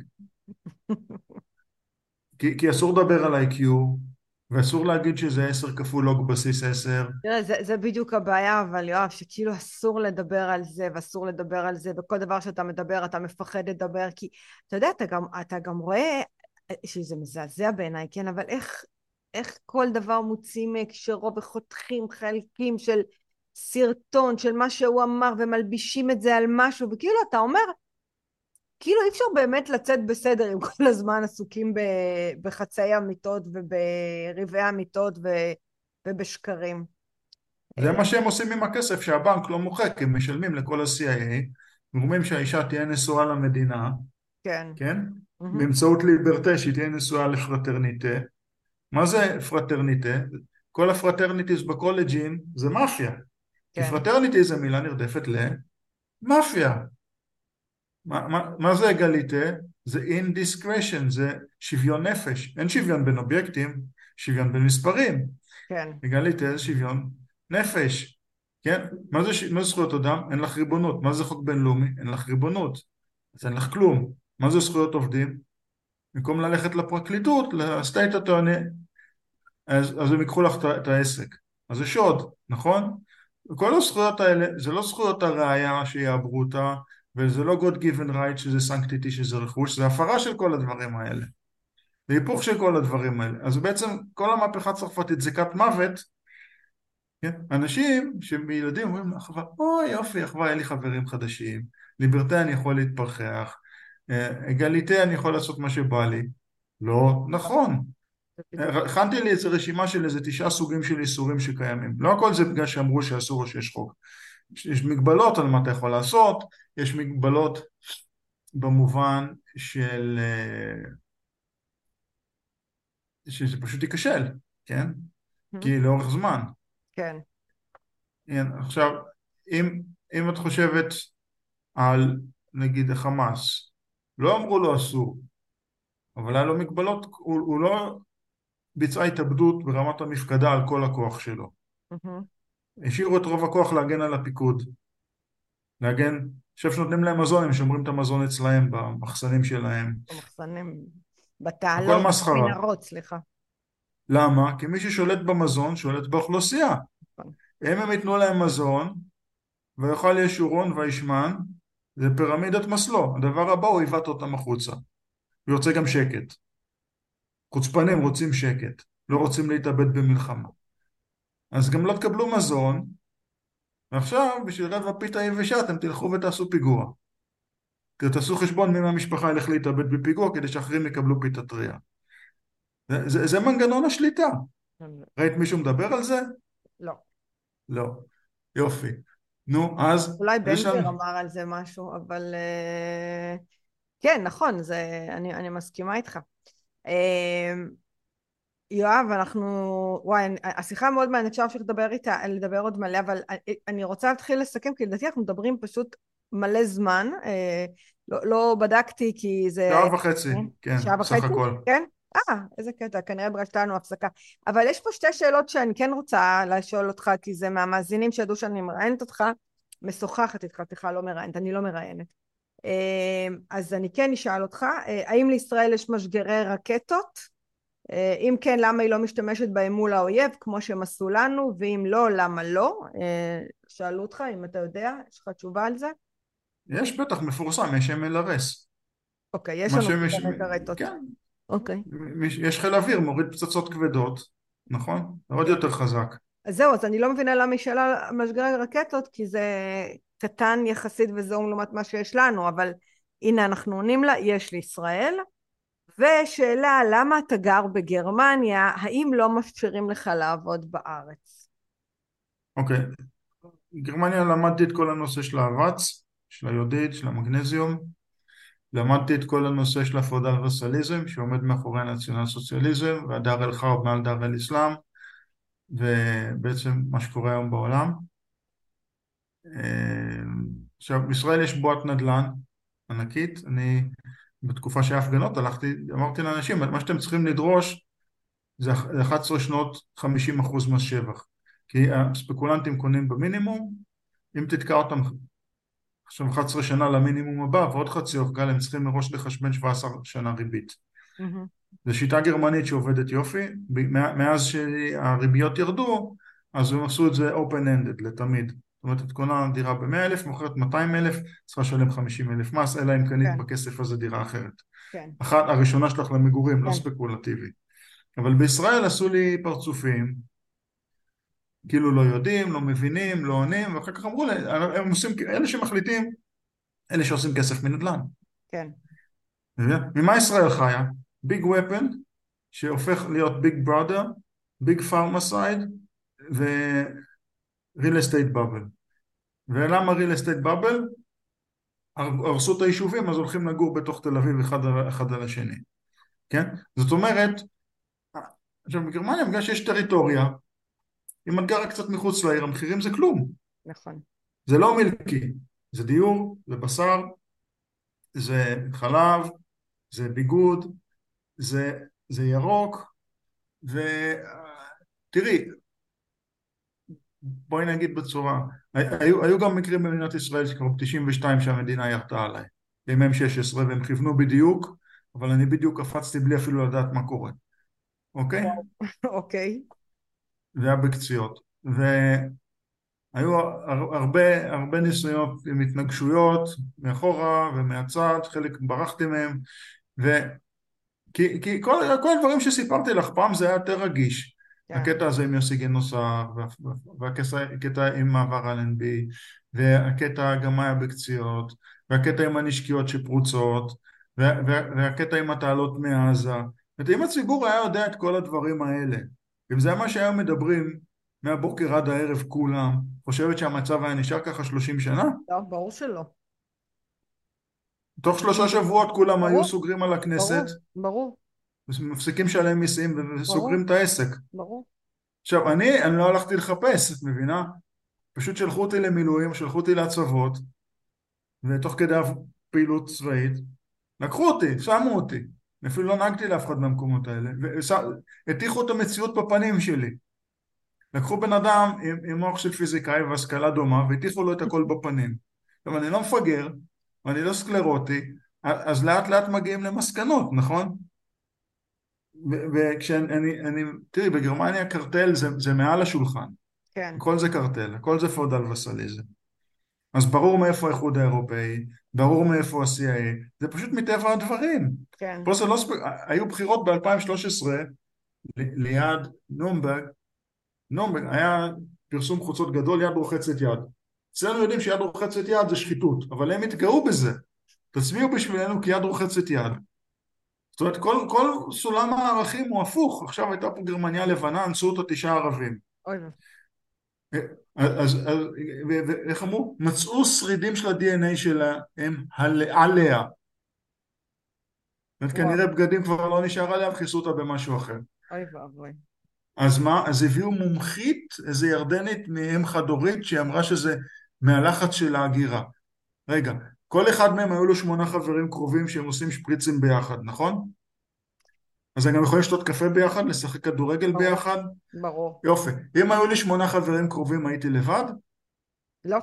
אם הייתי פה מוסלמי בכל הריינלנד שהם מוסלמים, בברלין שהם מוסלמית, במינכן שהם מוסלמית הייתי לבד? בצרפת שהיא מוסלמית, בבלגיה שהיא מוסלמית, בהולנד שהיא חצי, הייתי לבד? בלונדון הייתי לבד? לא. לא, לא הייתי לבד. איזה לחץ הגירה? אף אחד צופה מהם שהם יתפקדו, כולם יודעים שמגיע להם, אז מה, אחד שוחרר על תנאי וכל השמונה האחרים קיבלו שנה בפנים, שזה גם כן נקו להם שליש, נכון. ובטח עוד איזה, איזה יועצת נכון. תגיד שבגלל כן. בבא צריך לשחרר אותם. כן. כן. במקום לחתוך את כל, אצל כולם ולגמור את הסיפור. במקום לסרס אותם. כן, אבל זה, אתה, זה בדיוק העניין, שאתה בסופו של דבר אה, מכופף את כל המערכות בשביל לשרת את ה... את, נקרא לזה את הנרטיב, את האג'נדה, אה, אז הכל מתכופף. את הפאודלים, את הפאודלים. כן, מחליפים. אבל זה נורא, אבל זה, אבל זה באמת זה. אה, מחליפים את האדם החושב באדם הלא חושב, ואז פתאום הצבא לא עובד, ואז פתאום הבריאות לא עובדת, ואז פתאום החשבונאות לא עובדת, ואז פתאום הממשלה לא עובדת, ואף אחד לא יודע למה, כי אף אחד כבר לא מסוגל לחשוב. למרות שאני חושבת שבישראל אה, יש פה איזו התעוררות, אני, אני, אולי אני טועה, אבל יש לי תחושה כזאת, אני פחות רואה את זה אה, גם בפודקאסטים, גם באנשים שמדברים, כאילו, כן חטפנו סטירת לחי, ואני חושבת שישראלים בגדול זה עם חושב, למרות שלא כל כך הוכחנו את זה עם הקורונה, אנחנו די אה, היינו כנועים ומה שאמרו לנו עשינו, אבל אני כן חושבת, אני, אני רוצה להאמין שמשהו קורה בישראל ואנחנו קצת מתעוררים על עצמנו וגם, אם, וגם זה הסיבה דרך אגב שעשיתי איתך את הפרק גם אם אה, אה, זה נראה מאוד אה, דברים חלקם הזויים ואולי קונספירציות אבל אני אומרת גם אם עשרה אחוז יקשיבו ויפנימו זה מספיק לפחות להתחיל, להתחיל לזרוע זרעים של מחשבה אחרת וזה הסיבה גם שאני קוראת לפודקאסט שלי דרך המחשבה כי אני כן רוצה שאנשים לפעמים צריך ללכת לקצה מסוים בשביל לגבש מחדש את הדעות שלך. אז אם, גם אם אנשים כאילו ייזרקו לקצוות רגע בשביל להתחיל לגבש מחדש זה בסדר. אה, יואב, יש לך משהו להגיד לסיכום, או שאני יכולה פשוט להגיד לך תודה על שיחה אחרת, מעניינת, מרתקת, מלמדת? תראי, מה זה קונספירציה? כל תוכנית עסקית זה קונספירציה. אוקיי. כל העולם זה תוכניות עסקיות, כל העולם זה קונספירציות. אוקיי.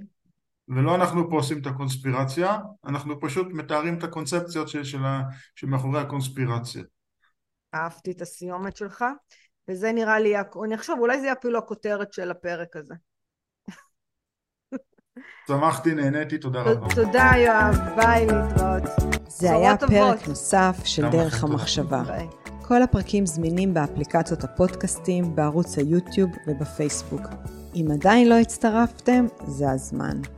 להרצאות בנושא חשיבה יצירתית, חדשנות, יזמות, אסטרטגיה רגשית ומדיטציה, מוזמנים לפנות אל הישירות לאופיס שטרודל שירן רז דוט קום. אני שירן רז, ואהיה איתכם גם בפרק הבא.